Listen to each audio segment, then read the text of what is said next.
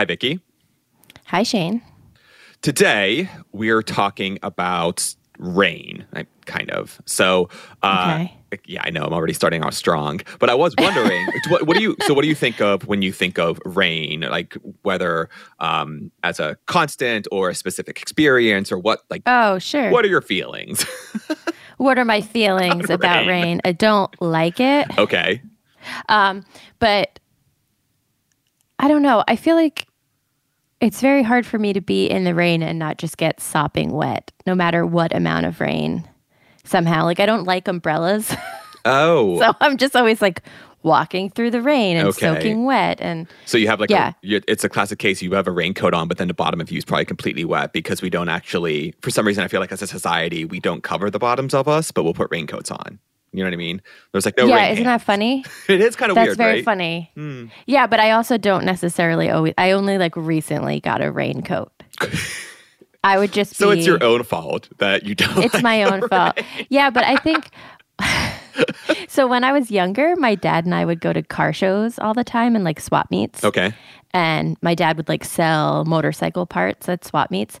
So we would spend the weekend just like out in the air, like in a parking lot, right, doing this. So I feel like if it rained, you were just wet, right? So you'd just be like wet to the bone. And I think somehow it's just, it just That stuck with my you life forever. now. Yeah. Yeah, I can't. I mean, I probably, I, I would say I'm probably more prepared for rainy environments than Oh, you are. Um. I also, I, I lived in Pittsburgh for quite some time, which like outside of Seattle is one of the rainiest cities in America. Really? Yeah, it's because like all the rivers come together and everything. oh my gosh. Uh, when I think of rain, I actually have a pretty, as an experience uh, or from experience perspective, a pretty positive association with it. Oh. Uh, early in my relationship with my wife, we took a trip to Iceland, and overall the the weather was really nice. But there were a few days where it was just sopping wet and awful, and we were on this kind of quest to see a puffin because we were in a season where you would maybe see them, but maybe not. And there's one specific day where she drug me out along these beautiful cliffs in this lovely setting Yeah. because there was a, a chance that there was a colony, but it was just awful out. so and rainy. we got, we were, we had raincoats and pants and all that jazz, and we got completely soaked, and we didn't even see a frickin' puffin. But Oh no. but like I don't we ended up seeing like one or two during that trip. But I, I look back on this trip and like I have these really fond memories of it, even though there were Wait. a couple moments where I was just like, ooh, why are we doing this? This is Did I not make the great. wrong choice? yeah, so I feel like With her or the trip? yeah, so I've been, so I've been married for like I feel like longer than I haven't been married Okay. in my life at this point. We've been married for a really long time, 15 16 years, something like that. Um and I just imagine like that would be the most terrible day. we would fight so much, but I imagine if this was you had a nice time. well, this was then- early and we recently got married. So it wasn't that Yeah, so you were flying high. Yeah.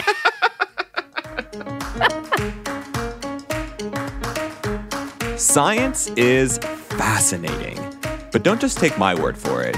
Join us as we hear stories from scientists for everyone. I'm Shane Hanlon, And I'm Vicki Thompson. and this is Third Pod from the Sun. All right. So, Vicki, what's Uh-huh. so when I say the word hydrology, what what comes to mind for you?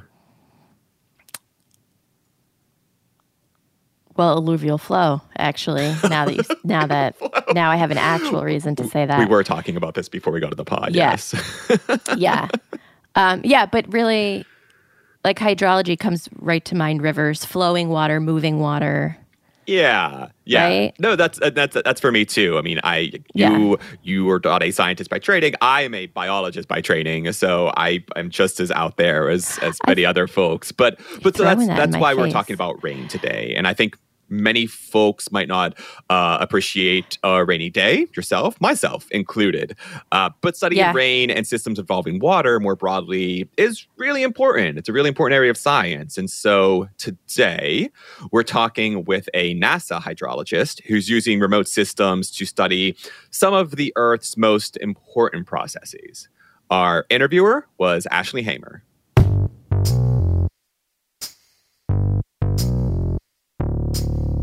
My name is Dr. Matthew Rodell, and I'm the Deputy Director of Earth Sciences for Hydrosphere, Biosphere, and Geophysics at NASA's Goddard Space Flight Center. I oversee an organization of about 400 scientists, engineers, and other support personnel working on basically improving remote sensing of of the Earth system, and particularly in the areas of, of the hydro- hydrological cycle, the cryosphere, biospheric cycle, and, and other related processes. Um, so we, we help develop new remote sensing systems, help to put them up into space, and then make use of the data that comes down from them. Nice. And so remote sensing specifically, what what does that what does that do for us? What what's the goal there? Well, there's so many different processes happening on Earth, and and you can't measure all of them all the time using ground-based instrumentation. So, if you just take an example of, of rainfall, it's a hugely important thing to measure. It, it, it results in you know the water that's available to us as humans, and also the water that's available to to natural systems as well on the land surface. You can't put a rain gauge everywhere on Earth, and even in the U.S., where we have a relatively dense network, there still could be you know, miles or tens of miles between precipitation measurements. And so the only way to really make a measurement everywhere is from space. So we have some satellites in space that are looking down and measuring waves and other observables that are then used to infer the amount of precipitation happening at the surface. And, and this allows us to basically map global precipitation every few hours everywhere on Earth. And, and that's just one example. There are a lot of other examples of things we do with remote sensing in not just hydrology, but, but biospheric sciences, oceanography, atmospheric. I mean, that's a lot of different areas. Well, speaking of science, uh, what, what drew you to science in the first place? Well, when I was a kid, you know, before cell phones and all that, I mean, I was outside all the time. I mean, I was always you know, outside the house, just I don't even know what I was doing, just run around the woods and doing little experiments, and you know, I would catch caterpillars and raise them into butterflies, or you know, try to catch frogs, or you know, who knows what I was doing. But I was always outside, and and so I was always sort of a a naturalist without even knowing what that was. You know, I've always been concerned about preserving natural resources. And I remember doing a, a report on in, in ninth grade science class on, on deforestation of the Amazon. And um, the report on the um, Amazon rainforest, I think, was sort of a, a, a, big turning point for me where I really started to focus in a particular part of science, which was, you know, the environment. When I was in college, I took a class, an environmental geology class with Professor Pat Burkhardt, and and he had a an outdoor, you know, laboratory that was associated with the class. Um, you know, we do experiences outside and, and it was just super enlightening. And, and he had an amazing, you know, respect for the earth that he, that he conveyed to us. And I, and I learned a lot about, you know, what happens when you, when you recycle things, you know, where does it really go? And, and what are the issues at a, at a landfill? What are the issues at a paper plant, at a um, nuclear facility? And, you know, just, just a lot of things that were really eye opening. I feel like he was a, a mentor, and later he actually was my first hydrology professor, which is the area that I'm specializing in. Yeah, it's wonderful to have good mentors. I feel lucky that you know I was you know I had enough inspiration and, and I sort of followed the opportunities that were there, and that led me where I am. Well, that's good. Yeah.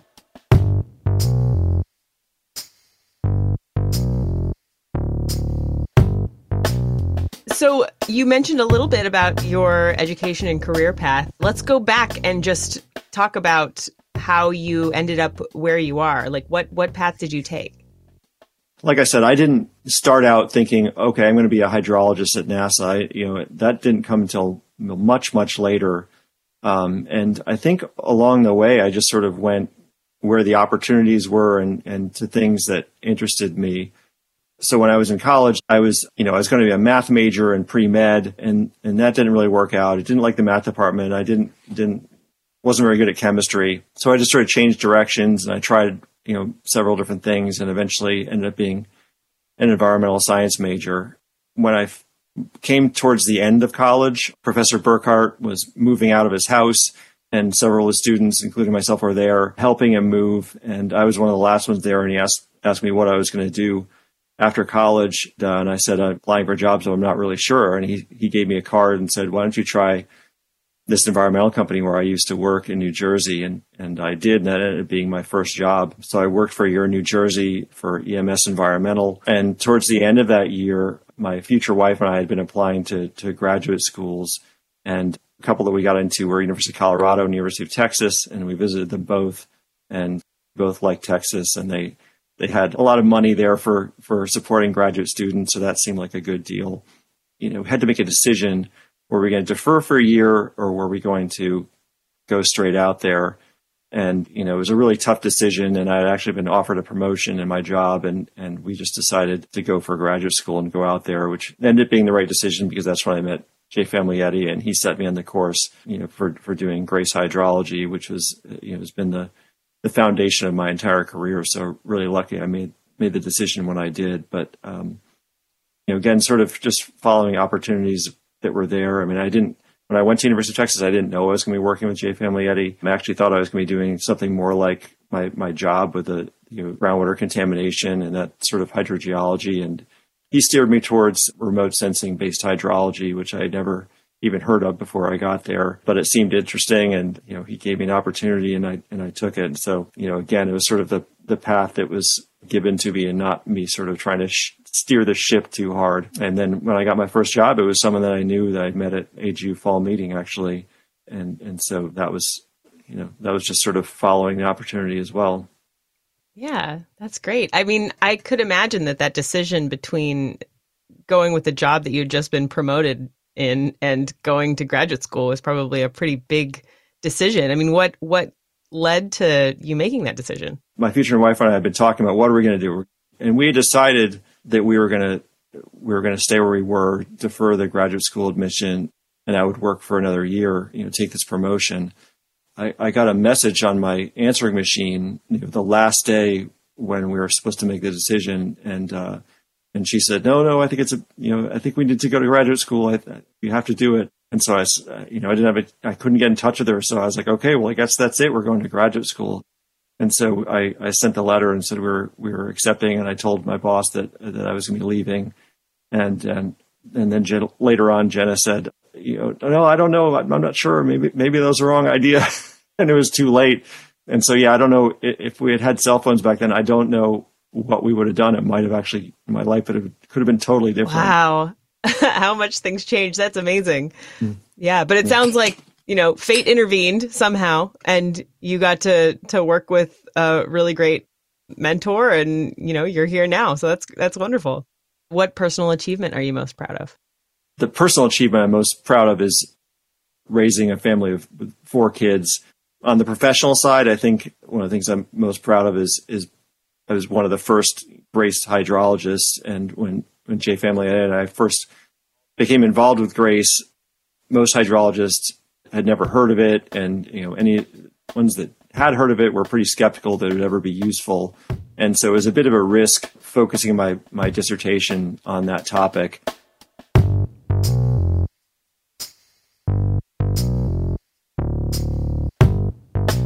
That's great. Wait, tell me a little bit more about this.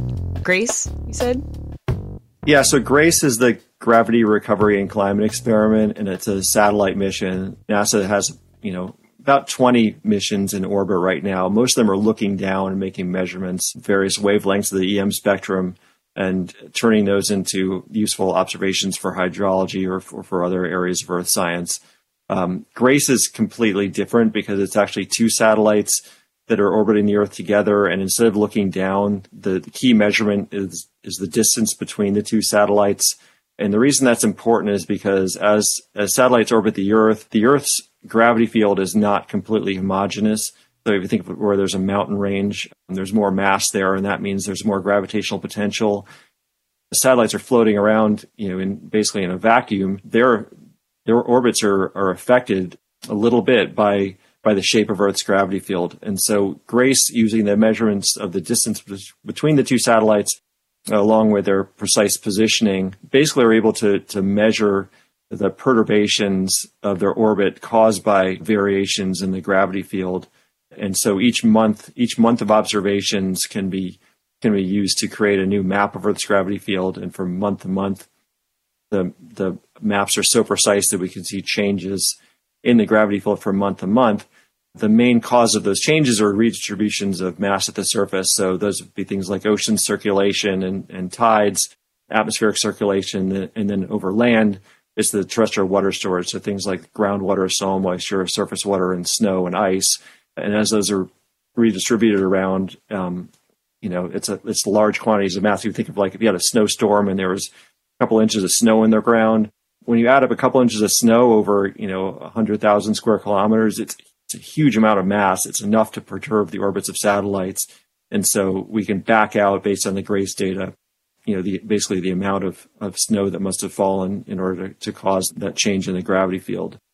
So, so as I said, it's it's unique. It's completely different from the other types of observations, and this is this is why it was a little bit risky. You know, when it first launched, I mean, a lot of people thought, you know, this will never work. I mean, there's no way that can be pr- that precise, and and you know, it's a different type of observation we're not used to, and and and we had to make it work and find ways to make it make it useful. It's just to, you know opened up all sorts of new doors in, in hydrology and it's been amazing. So I was really lucky to get get involved with it very early on.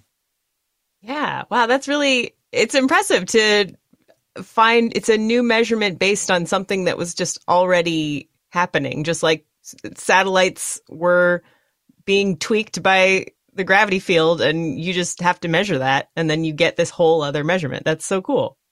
Yeah, and all the credit to the geodesists who came up with this. They're the ones who are really, you know, were concerned with the gravity field and, and magnetic field and, and the shape of the Earth and that sort of thing. And they said, "Hey, this might be useful for hydrology," and way before the hydrologist thought of it. Wow, that's that's amazing, ah, science. And then, just as one final question, what advice would you have for someone who was looking to follow in your footsteps?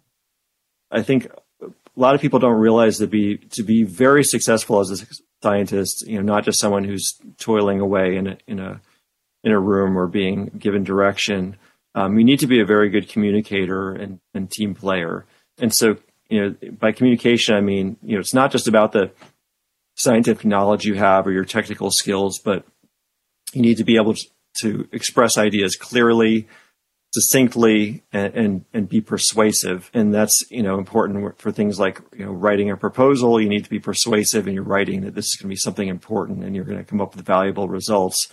Um, or if you, if you come up with a, a result from your, from your research, um, you need to be able to write that clearly and succinctly so people understand what you're doing and somewhat persuasively if you have a conclusion that might be, that might differ from, from the current mainstream or something like that. So, so I think you know, if you're if you're in you know, high school or college and and you're interested in becoming a scientist, and you thought, well, I'm just going to really focus on, on science and math classes, I would say, well, I think you really need to to pay attention to your to your English classes and make sure that you you know how to write and communicate. You know, uh, take public speaking classes if you have have, have that sort of opportunity. Read books because you know as you as you read, you know that helps you to be a better writer as well and pay attention to, to people who you think are, are good communicators and, and what are they doing right.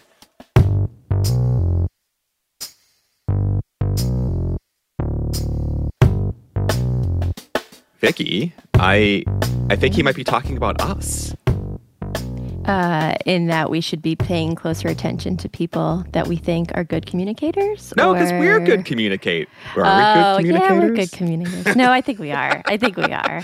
I mean, I, I hope so because outside of this, literally my job is to teach folks how to communicate more effectively. Yeah. So uh, hopefully, hopefully that comes through. Um, if not on the pod and my other aspects. My professional. No, life. you're you're a good communicator. Shane. Oh well, thank you, you're and welcome. thank you again to Matthew for sharing his work with us. And with that, That's all from Third Pod from the Sun. Special thanks to Ashley Hamer for conducting the interview and to NASA for sponsoring this series. This episode was produced by Jason Rodriguez and me, with audio engineering from Colin Warren and artwork by Karen Romano Young. We'd love to hear your thoughts, so please rate and review us. And you can find new episodes in your favorite podcasting app or at thirdpodfromthesun.com. Thanks all, and we'll see you next week.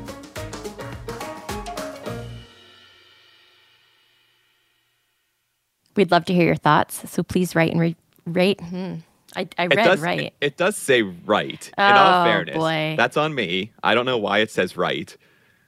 I It probably always says that, and I just prob- don't read it. I've been literally copying this over for weeks Yeah. now, so it's always said please write and review us. Oh my gosh. Okay. Yeah. First time I'm actually paying attention. Okay. We'd love to hear your thoughts, so please rate and review. This is We'd love to hear your thoughts. Oh wait, what? no, no, no. Go ahead. I'm I'm just messing Burr. up now.